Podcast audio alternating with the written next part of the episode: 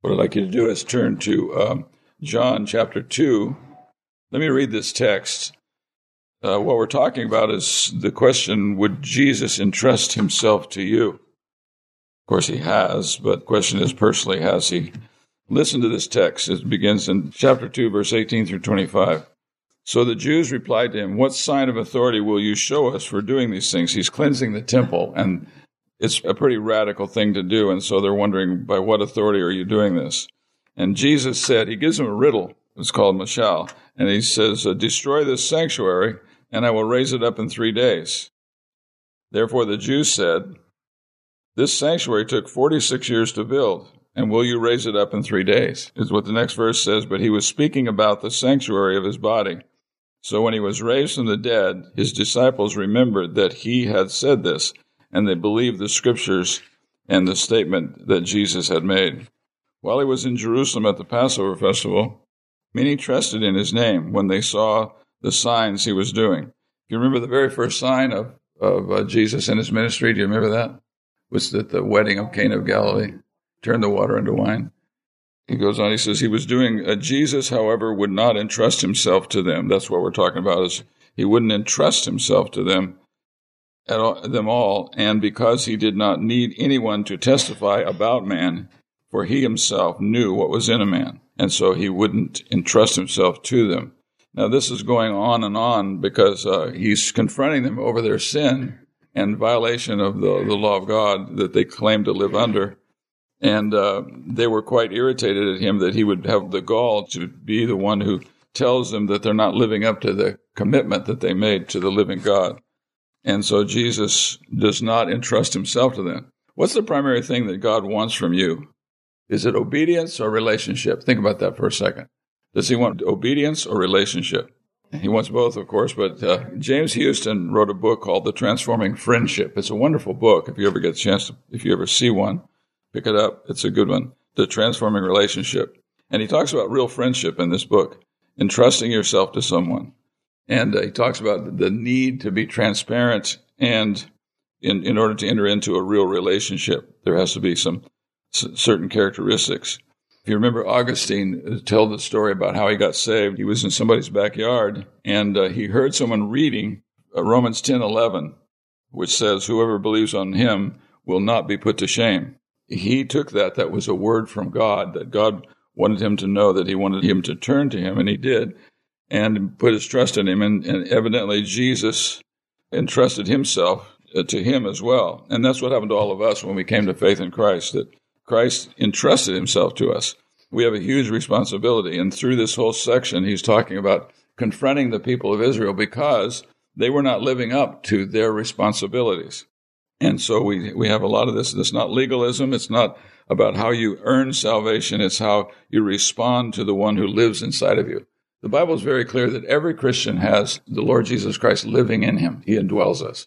And so we have a responsibility in our relationship with him. We want to understand that we need to bow the knee and to be transformed by what he is doing in our lives. The religious leaders in this context saw him as a threat to their idols. Verses 18 through 20. We read that, but let me read it again, just these three verses. So the Jews replied to him, What sign of authority will you show us for doing these things. And Jesus answered, Destroy this sanctuary, and I will raise it up in three days. Therefore, the Jews said, This sanctuary took 46 years to build. And will you raise it up in three days? That's, that was quite an audacious thing for him to say, wasn't it? If you destroy this temple, and they assumed he was talking about the temple in Jerusalem, the temple of God, if you destroy it, I'll raise it up in three days. Now we know from the larger context that he was talking about his own body because his body was a temple. This is why he came into the world. The Father brought the Son into the world so that the world could come to know God. No one knew God like Jesus, his Son, his eternal Son. And so he came into the world to show us what God was really like. That's the reason that we have to know Christ in order to know the Father. So these religious leaders saw him as a threat to their idols because they could control their idols. But you have to ask yourself, what's the proof of his authority to regulate the temple have to do with that? Well, their question betrays two critical deficiencies. First, they were closed to his penetrating judgment. He had asked them questions very specifically. The temple cleansing. You have been weighed in the balance, Jesus told them. You've been weighed in the balance and have been found wanting. In other words, our judgment of you is that you have failed the test. They were more interested in their own status and power than pure worship and a sign and a right approach to God. Second, it, there was this haunting suspicion that he really was a heaven sent prophet. And so it bothered them that Jesus was saying these things to them, and they had this sneaking suspicion that he really was a messenger sent from heaven. If he was a hooligan or maniac, they would put him away. They would have him committed. That's what people do with people who are hooligans or maniacs. And uh, if he was a prophet from God, what would they do? Well, here's what they do. They asked him, they requested from him a miraculous sign. Now, a sign is one type of miracle that points to something. It makes something clear. And so they want a sign that would validate the fact that he has the right to ask them these questions. He has the right to challenge them. Uh, they're requesting from him a miraculous sign. But what would this do? This performing a sign at their demand. They asked for it. If he just did what they wanted to do, what would this, what would this teach us? Well, it would teach us that he can be domesticated. He can be controlled like an idol. And you and I, we have to admit it. We'd love to have a God like this that we could control. What does powerful stunts? He does powerful stunts for us to maintain our allegiance. That kind of uh, allegiance is not worth having. We need a God who is totally independent of us, and he acts on our behalf because of his love for us, not because of what we've done. God doesn't doesn't treat you based upon uh, the fact that you have passed all the tests, but he treats you based upon who you are to him. He actually deals with you based upon your identity to him. This is the way parents do. Parents treat their children based upon who they are to them. Our children are related to us in such a way that even when they fail, we don't have as harsh a response as many people do because we have a special relationship. And God has a special relationship with his people. And so what Jesus says, he gives them another one of these mashals, a riddle. What happens is you can tell this is a riddle because he uses several terms that you could interpret in two different ways. Like, what is a temple? What is this temple he's talking about? Well, it could have been the temple in Jerusalem, or it could have been his physical body. 1 Corinthians 6.19 talks about the fact that our bodies are temples of the Holy Spirit. And so he says, I will raise it up. And he's talking about if you destroy this body, is, are they going to destroy his body? Absolutely. They're going to crucify him. They're going to beat him. They're going to treat him horribly. This is the Son of Glory. This was his hour. His hour came when he was put under the authority of men, and they did to him what they desired to do, which was shameful. But he says here, if you tear down this temple, I will raise it up within three days. This is the resurrection of his body, and that's what could be reconstruction, but he's talking about resurrection. Why, why do you have riddles? Why do we have riddles in the Bible like this? We have them because it unveils the heart. The way that we answer to God's questions like this reveals our hearts and where they really are. And that's what happened here.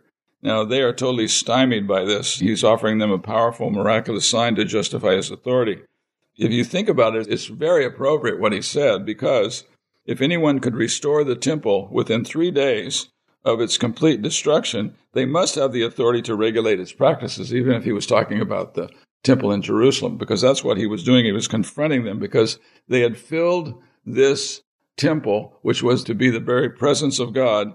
They had changed it into a place where it was filthy, it was dirty, it was noisy, and they didn't care. Uh, they weren't worried at all about what God thought about it. Now, his response actually reveals his glory, but their response reveals their blindness. They say to him, It took 46 years to build this temple. Will you raise it up in three days? They're blinded by pre commitment to idols, kind of like Ahaz. Remember Ahaz in Isaiah 7? Uh, he is very calm about this news has come through God, through a prophecy, that their country was going to be invaded by enemies. And Ahaz acted as though he wasn't worried at all. But what we know from what Isaiah tells us, he had made a deal under the table. He made a deal with one of the, the largest, uh, most powerful nations in the world, but they were also pagan. And he made this deal with them. And so he wasn't worried about the destruction of his city, his, of Jerusalem, and that kind of thing. So this revealed the fact that he trusted more in his pagan king that he was relating to than he did in the living God. They missed the truth of Jesus' words. He later used these same words when he said, uh, in three days I'll raise it up again. This was used at his trial. If you remember, that's one of the reasons they said they had to crucify him because he said, if you destroy the temple in Jerusalem, he'll raise it up in three days. And it was explained that he was talking about his own body. There was going to be a resurrection within three days. When he was in Jerusalem at the Passover during the feast, many uh, believed in his name, we're told. It says over and over again they were believing in his name and his signs which he was doing. But their faith was precarious, and it was precarious because of this. They were captivated by his powers, but not his person. Sometimes we can do that. We can be really captivated by what we hear that Jesus can do, but we're not captivated by who he is. And we're told by many different people, Dietrich Bonhoeffer made a point of this, that you have to first answer the question who before you answer the question what. Who is this that we are dealing with? Who is it that we are desiring for him to entrust us to himself? to receive us and to call us one of his own. And that's what this whole text is all about. He's talking about the fact that after three days, he's going to be raised from the dead. Now, they should see this incredible connection. Jesus viewed the temple as a type. It was a type, and he was the antitype. Now, an antitype is the fulfillment of the type. The type of the temple was the presence of God. Remember in John 4 when when the woman at the well said to Jesus, Now you people say we should worship in Jerusalem, but we believe you should worship here in Mount Gerizim. And he says, he confronts her and says, That is not true because God is spirit, and those who worship him must worship him in spirit and truth. Neither in this, this mountain nor in Jerusalem will you worship in the future, but you will worship with, with the God that you have a relationship with. And so we are to worship him because of who he is to us they miss the point pretty badly, and we can miss the point. Uh, he says, When therefore he was raised from the dead, his disciples remembered that he had said this about being raised within three days, and they believed the scriptures and the word which Jesus had spoken. Now, these trusting relationships result in a growing understanding. We first have faith, and then we have understanding. We don't understand first. Sometimes we think if we can explain the gospel in such a way that a person can understand it uh, better than normal, they will turn to Christ. But the fact is, it is the Spirit of God who moves the heart to believe on the Lord Jesus Christ. And then understanding follows. Because once you receive Christ, He comes to live within you, and the Spirit begins to live within you. You have a brand new ability to understand the Scriptures. You read it and you hear it and you understand it because that's what God has given you as a gift. He's given you as a believer the gift of understanding through the Holy Spirit. And so it says, when therefore he was raised from the dead, his disciples remembered that he had said this, and, and they believed the scriptures and the word which Jesus had spoken. In three days he was raised up. Remember, Jesus was in the tomb for three days, and then he was raised from the dead. And uh, if you've ever read the, the account of the walk on the road to Emmaus, remember that one? Seven miles. It was a seven mile walk. And what was happening was these disciples were walking down to Emmaus, and Jesus walks along and falls in beside them. And they begin to talk, and they start telling him what a horrible thing has just happened. And he said he didn't know what they were talking about. He said, You must be the only one in this area that doesn't know. And so they begin to explain what he had experienced. They were telling him about his death on the cross and then the rumors that he had been raised from the dead, he had been seen by a whole bunch. We're told in 1 Corinthians 15 that uh, Jesus was seen by 500 brethren at once. And some of them are still alive, he says, and some have, have died. And so there was this huge number of people that had seen the resurrection. The resurrection of Jesus Christ is the most important event in Christian history. Nothing has changed the church's status in the world like that because it's shocking. It's very shocking that Jesus had raised his son from the dead, totally different than anything anybody had ever experienced. But it was because he wanted to show the power and his affirmation that what Jesus did on the cross was payment in full for our sins.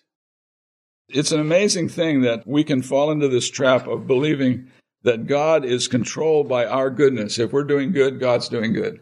If we're doing bad, God's doing bad. Maybe he's up there with a big frown on his face and rubbing his chin.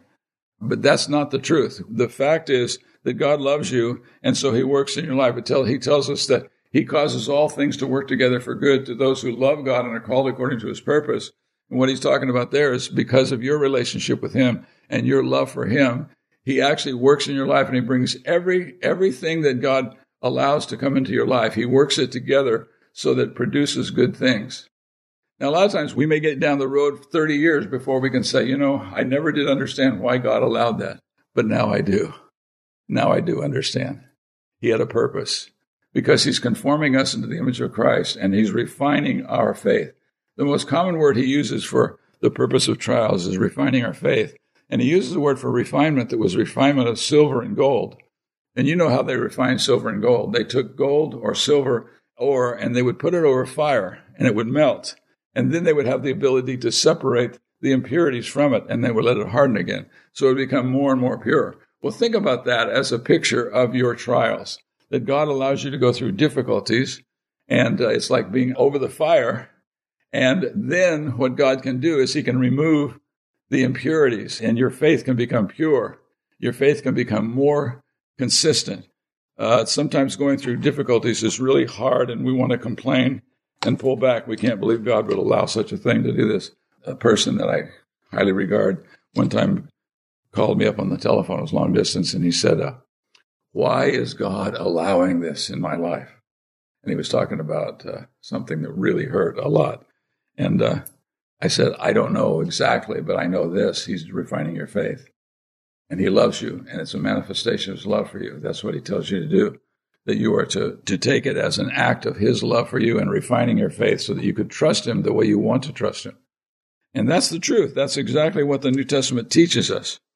When he says here that they believe the scripture and the word which Jesus has spoken, these obviously have a relationship because it's the same content. If you believe one, you will believe the other, in other words. If you believe the scriptures which say he's going to be raised from the dead, and you believe his words, in three days I'll raise it up. They're speaking of the same thing. And so uh, you, you could read uh, Isaiah 53, which was written back in 70 some years before the events. Uh, and yet he's talking in specifics, very specific, about Jesus' death and burial and resurrection as the payment for our sins so that we could be right with God. And so he says here in John 5:39, you search the scriptures because you think that in them you have eternal life. And it is these that bear witness of me. In other words, you can't you can't understand the word of God unless you look to Christ. The Bible is about Jesus Christ. And so if we want to understand the Bible, we have to understand what it says about Jesus Christ. He is the one, and that's what's going on here. They were hearing things about Christ that they didn't expect to. They had no reason to expect to. They had a completely different question they thought. Took 460 years to build, and you think you're going to do away with it in no time? That you can make it better in three days? You got to be kidding. But he was talking about the resurrection of his body. You know that when Jesus was raised from the dead, his disciples saw him and they recognized him and they were stunned by it. And that's why the trip on the road to Emmaus is so amazing. Is these men have no idea who they're talking to and they're talking to Jesus Christ, the man that they are talking about, that he had been crucified and he died. We thought we were going to, it was going to be the kingdom coming in, and yet now he's been killed on a cross. And Jesus says, Isn't that what the scriptures say? Yes, it is. It is what it says. It's what Isaiah 53 says. He's going to be crucified. He's going to be crucified so that our sins can be paid for in full, fully paid for, removed, so that we have a relationship with God that is not at all hindered by our sinfulness and our brokenness. We can be totally transparent. We can be totally relaxed because the, the God of the universe has taken care of our sin problem and we can be made right with Him. In, in Galatians chapter 3, you probably know about this verse. It says, But when faith came, and you wonder, what is he talking about when faith came? What does faith have to do with it? Well, he's talking about Jesus in the context. And so what he's saying is, I need all of Christ. I need Christ. It's faith in Christ when you have nothing else to hold on to. When he talks about when the faith came, he's talking about Christ came. He's the object of our faith. He's the one that we have trusted completely. And it's what he has done for us that is the basis of our salvation. So this question of will Jesus entrust himself to us? Yes, and he will cause us to be entrusted to him because we simply believe. That's all. He knows we're weak. He is very, very aware of it. He's very aware of our brokenness and our weakness, and yet he loves us. We're told in John 3:16, "For God so loved the world that he gave his only begotten son, so that whosoever believes in him would not perish but have eternal life." The word perish means to be ruin for which something is created or made. When we are saved, we are no longer perishing. We are experiencing the very purpose for which we were created, which was to have a relationship with the living God. That's what He made us for, was relationship with Him. And that's why He's given us faith to believe in Christ so that we could experience the benefits of this faith relationship. Dietrich Bonhoeffer was the one who said you have to first ask the question who before you ask the question what, because this is the whole point. This is the point that they missed.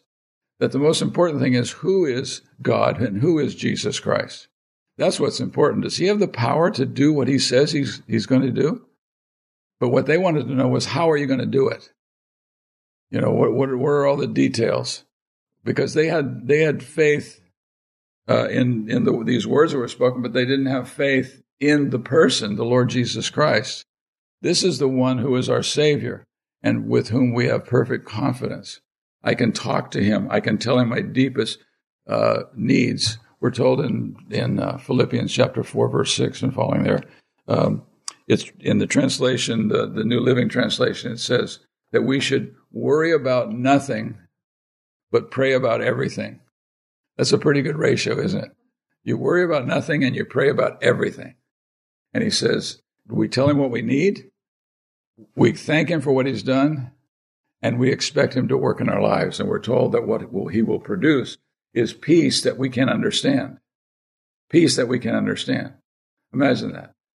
You go through trials and all your peace is gone. I've talked to so many people who are in the midst of a trial that is so, it's just pulling them apart. And what God says is, if you will trust me, if you will cast everything on me, if you will come to me and tell me what you need and thank me for what I am doing and what I have done in this situation, you'll have peace which you can't even explain. It goes beyond your ability to understand it. And this is what we look forward to is we want God to give us the peace that we desperately need in order to, to live our lives even through the trials. And so what I want to do is pray for you that you will believe that Jesus will entrust himself to you and you can entrust yourself to him because it is based upon love. It's based upon his love for you. And you, in response, can give yourself to him. He wants to bless your life. He wants to fill your life with. Uh, I, I ran into something not too long ago, a few months ago. I think I've mentioned it before. Forgive me for repeating myself if I did, but I, I ran into this truth that uh, it's the glory of Christ that brings us to worship. When we see his glory, that's when we are pulled to worship him. We see his glory in so many ways, and it's the Spirit of God who opens our eyes to see that. We're told that, uh, that sinners stay away from the light, that is God's presence, because they don't want to be exposed. But when we have come to put faith in Christ, we can walk into the very presence of God, into the light, and have fellowship with him because he has given us his life and his life gives us the ability to know him and to, to reckon with him and to deal with him. And so let me pray for all of us. Our Father, we come before you and we ask you to work in our lives that you would bring us to the place where we find ourselves completely trusting in Jesus Christ and him giving himself completely for us. We thank you for that.